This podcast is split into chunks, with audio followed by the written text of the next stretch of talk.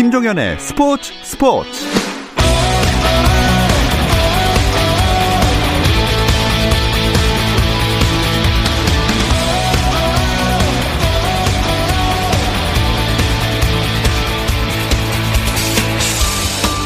스포츠가 있는 저녁 어떠신가요? 아나운서 김종현입니다. 오늘 하루 스포츠계를 돌아보는 스포츠 타임라인으로 김종현의 스포츠 스포츠 출발합니다.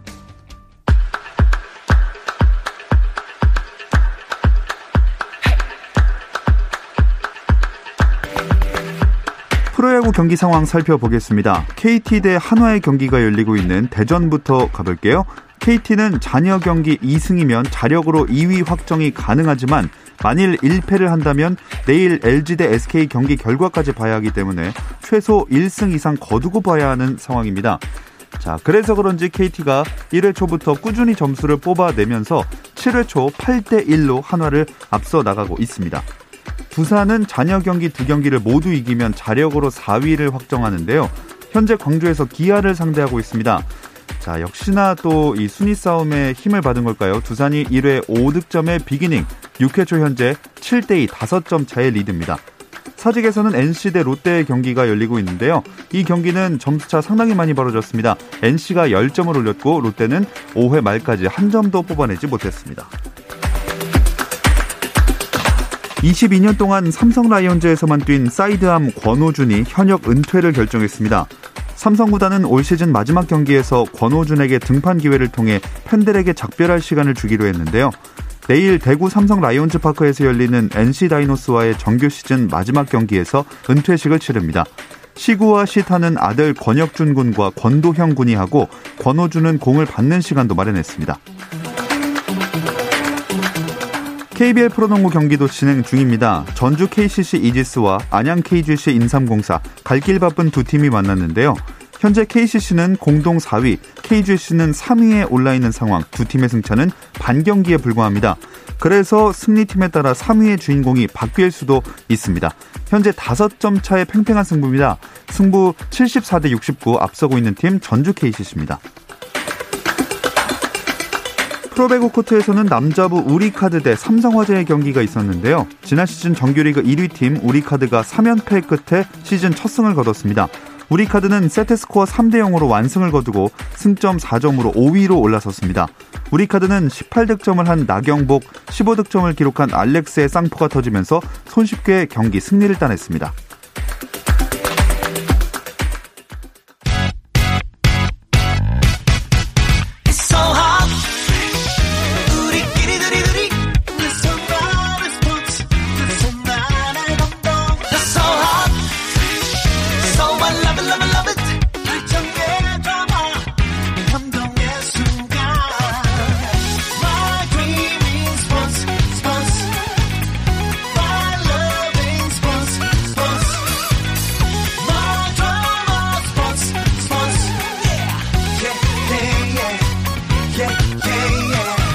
김종현의 스포츠 스포츠.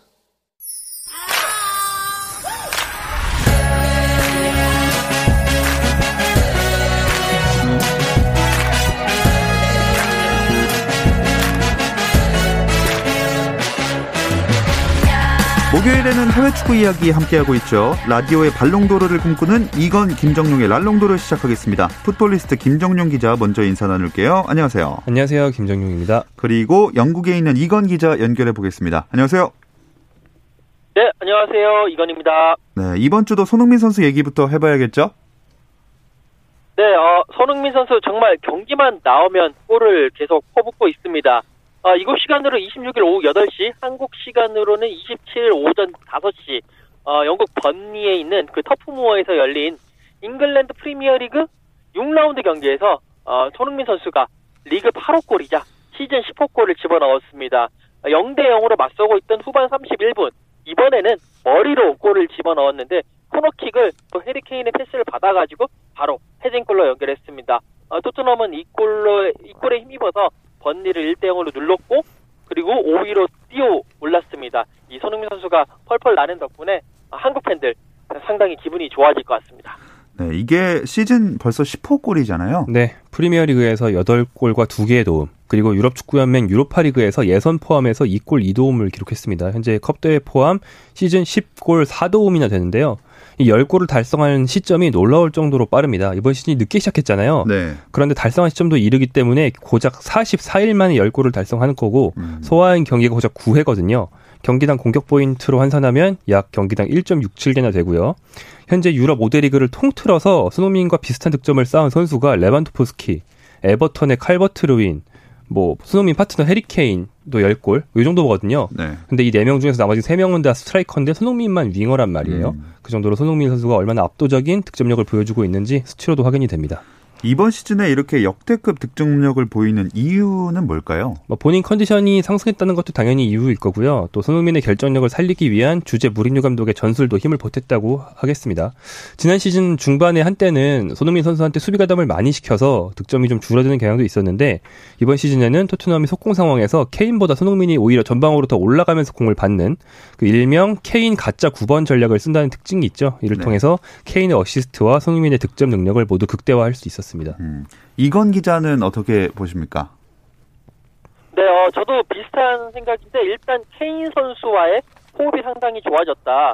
벌써 이제 양 선수가 만들어낸 29번째 골인데 전술적으로 봤을 때 케인 선수가 볼을 잡는 위치가 많이 달라졌습니다. 지난해까지만 하더라도 케인 선수는 최전방 쪽에서만 볼을 받았거든요. 그만큼 자신이 골을 해결하기 위해서 어, 그런 스트라이커 역할을 확실하게 했는데 올 시즌에는 전방보다도 좀 2선 측면까지 내려가고 최후방까지 내려가는 그런 모습을 보이면서 케인이 자신의 골에 대한 욕심을 좀 줄, 줄이고 어, 상대 그러니까 동료 선수들 도와주는 모습을 많이 보이면서 어, 상당히 팀 플레이를 하게 됐고 거기에 바로 최적의 파트너가 손흥민 선수다라고 생각을 하고 있는데요.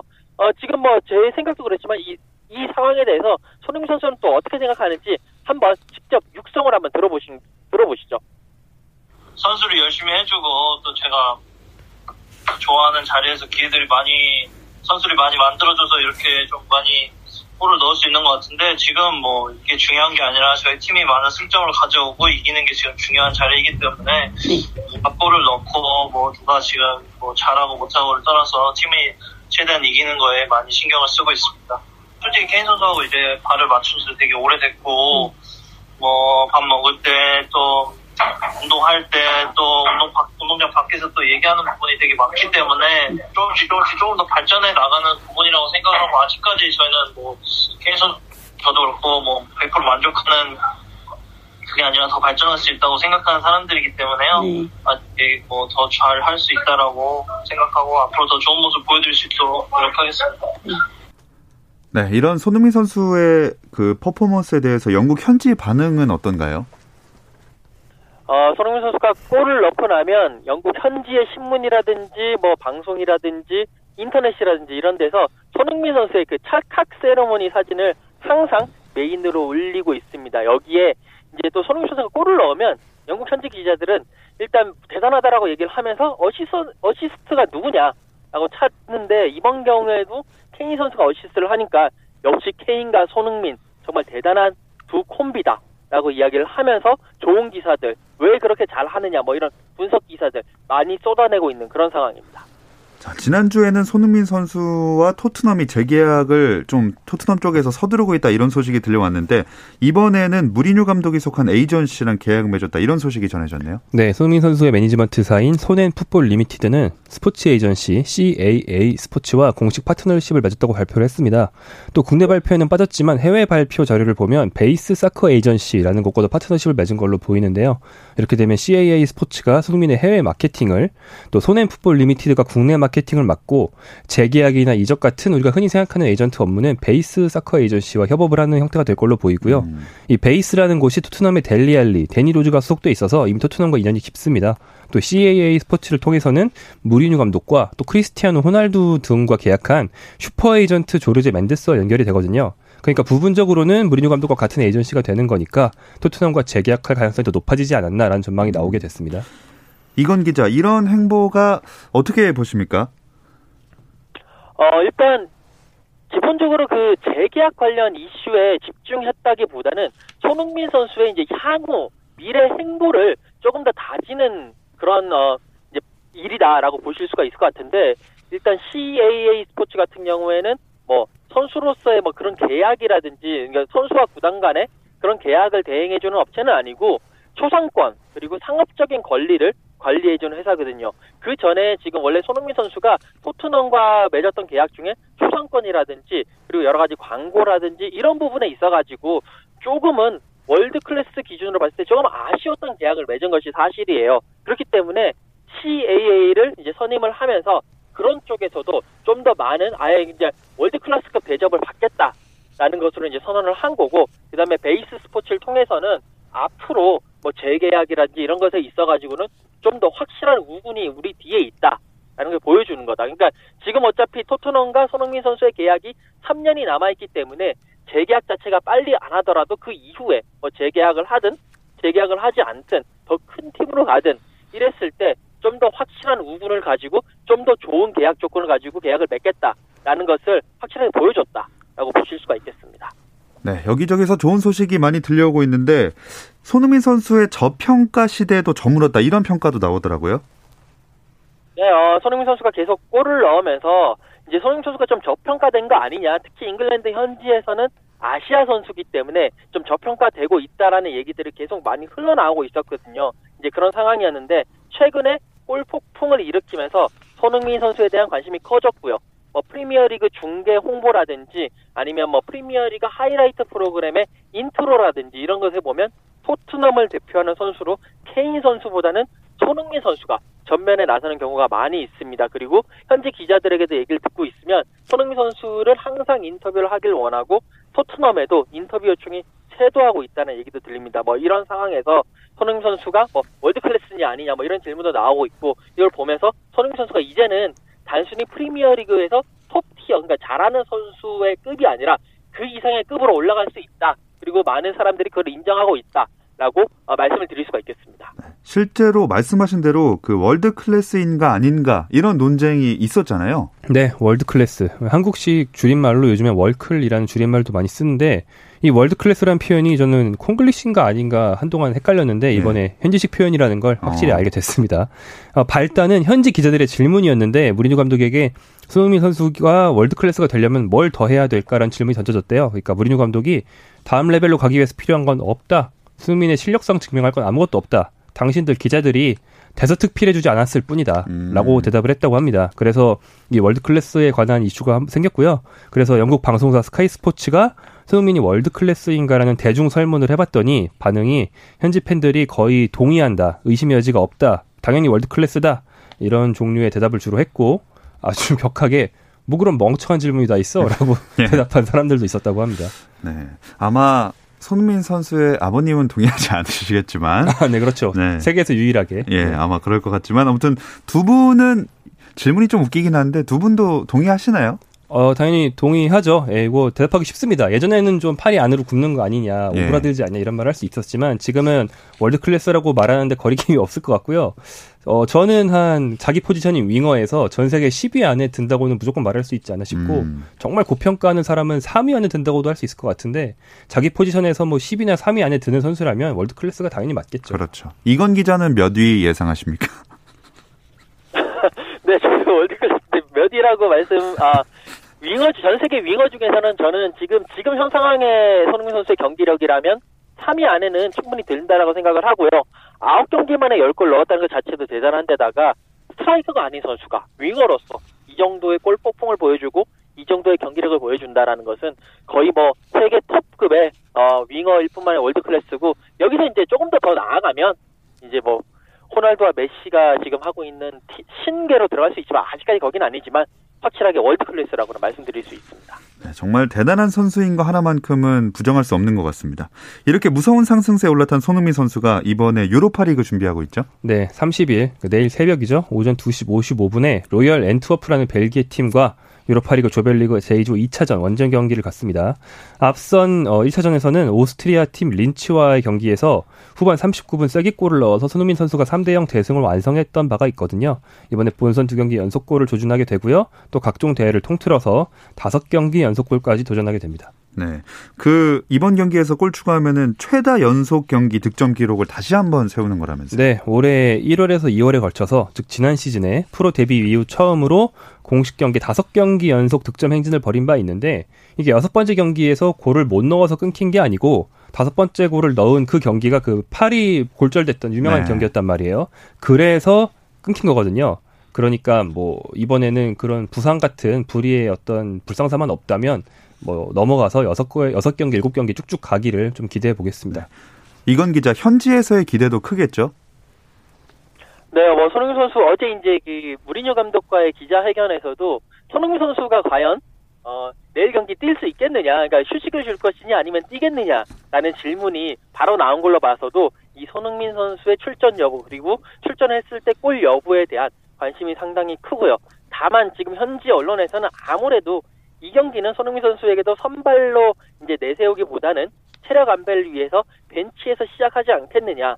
아, 라는 지금 예상이 좀 지배적입니다. 지금 토트넘 자체가 로테이션을 돌릴 수 있는 상황이기 때문에 충분히 선수들의 체력을 안배를 해야 되고요. 그리고 상대인 로얄 앤터프가 물론 이 유로파리그 제2조에서는 토트넘의 그 독주에 도전을 할 만한 팀이긴 하지만 객관적인 전력에서는 토트넘보다 한 수 아래기 때문에 어, 토트넘이 굳이 이 뭐 손흥민이라든지 케인이라든지 이런 선수들을 쓰지 않고도 제압할 수 있을 것이다. 라는 어, 그런 전망이 지배적입니다.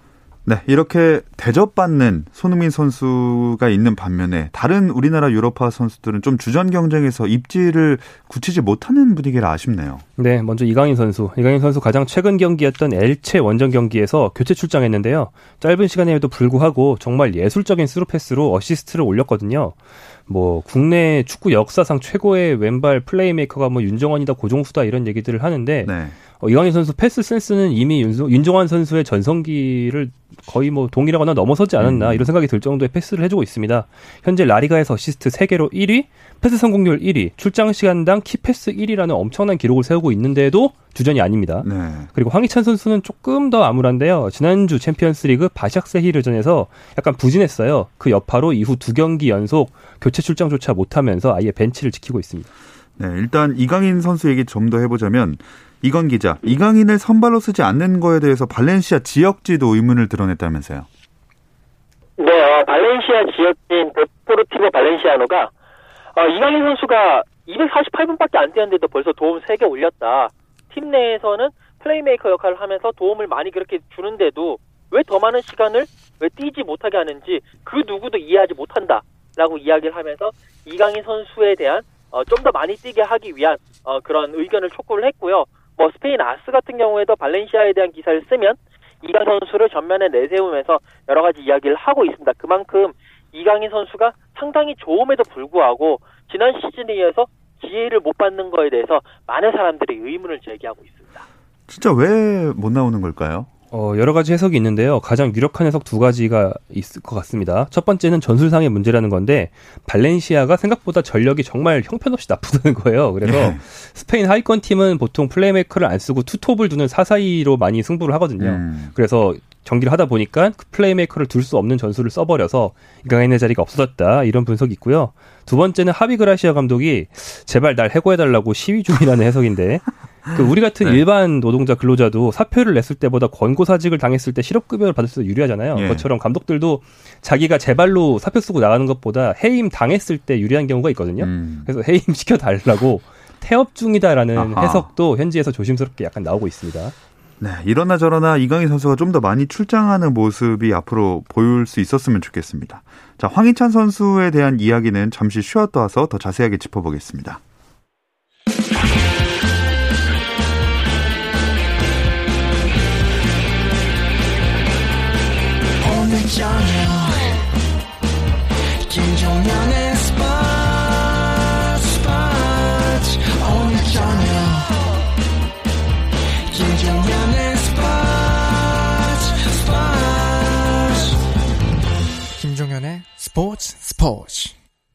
이건 김정용의 랄롱도르 풋볼리스트 김정용 기자, 영국에 있는 이건 축구 전문 기자와 함께하고 있습니다.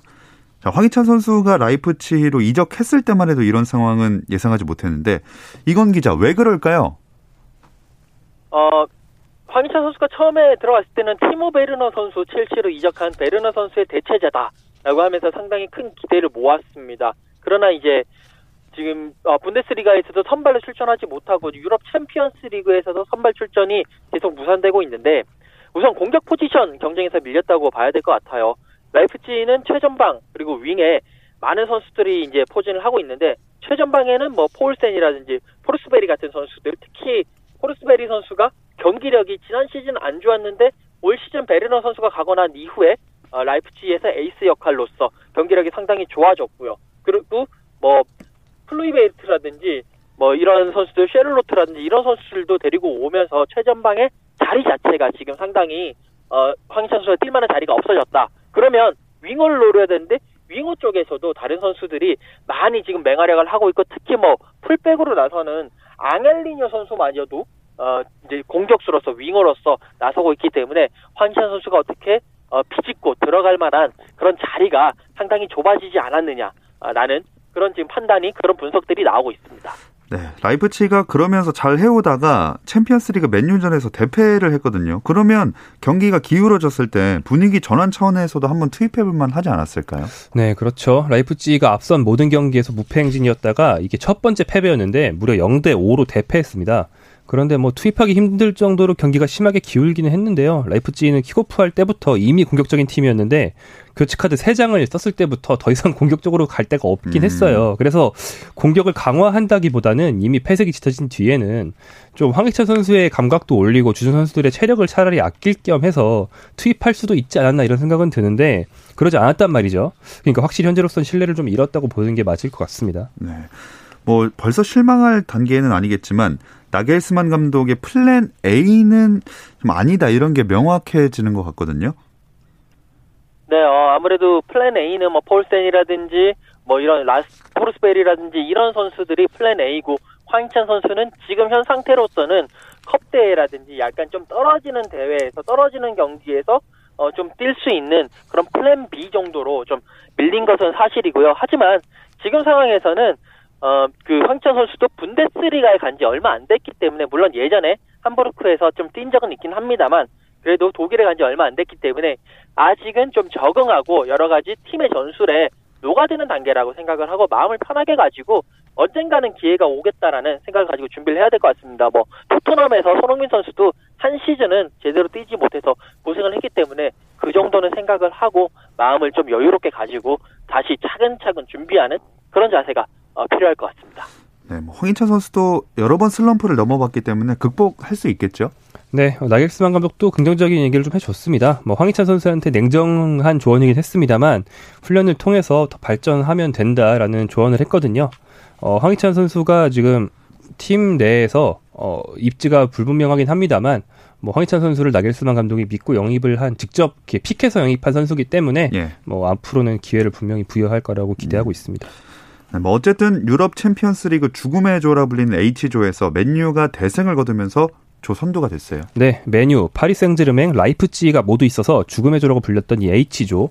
사실 맨유가 그 중에서 제일 먼저 떨어질 거다라는 그 전망도 팽배했는데 지금 그 전망을 보란 듯이 비웃고 있습니다.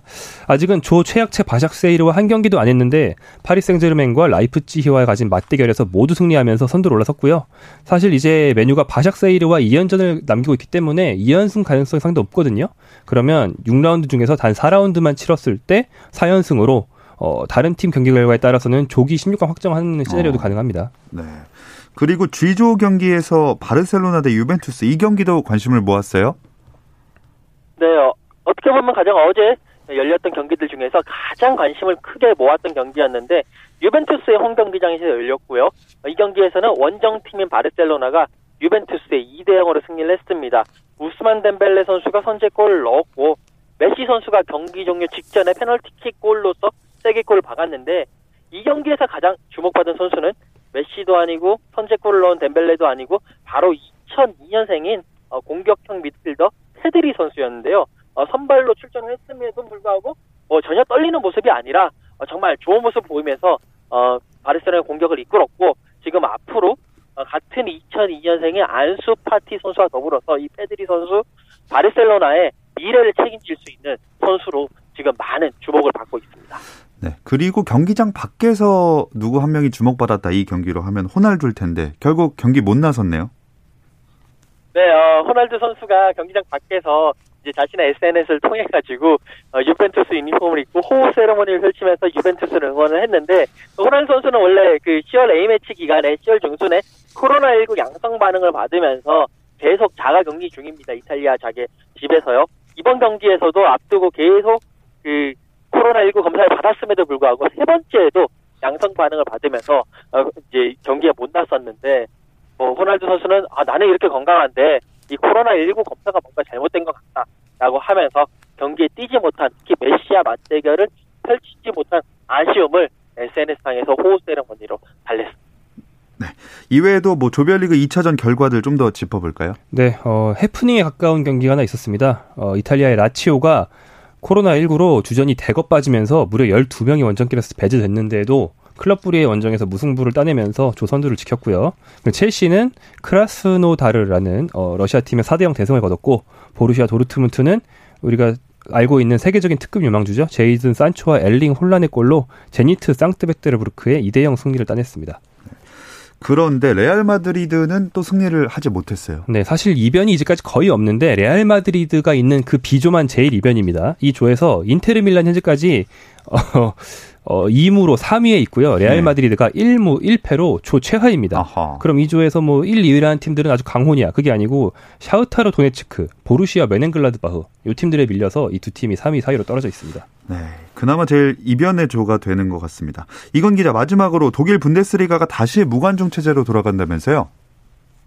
어, 독일이 지금 다시 코로나19 신규 확진자가 만 3명이 넘어가면서 결국 독일 연방정부 주정부가 어, 다음 달 2일부터 4주간 식당, 술집, 영화관, 뭐 스포츠 시설 다 부분 봉쇄를 하기로 합의를 했습니다. 때문에 독일 프로축구 분데스리가 1, 2부 경기장에 관중이 들어왔었는데 이제 관중 입장이 안 되고요.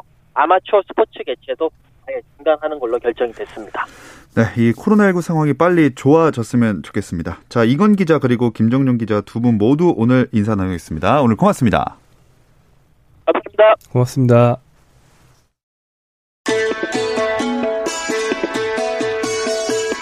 내일은 대한민국을 대표했던 국가대표들의 은퇴 후 삶을 들여다보는 스포츠 스포츠 특별 초대석 나는 국가대표였다가 방송됩니다. 런던 올림픽 동메달리스트 유도 조준호 선수와의 만남이 준비되어 있으니까요. 내일 별일 있더라도 꼭 좀 챙겨 들어주세요. 김정현의 스포츠 스포츠.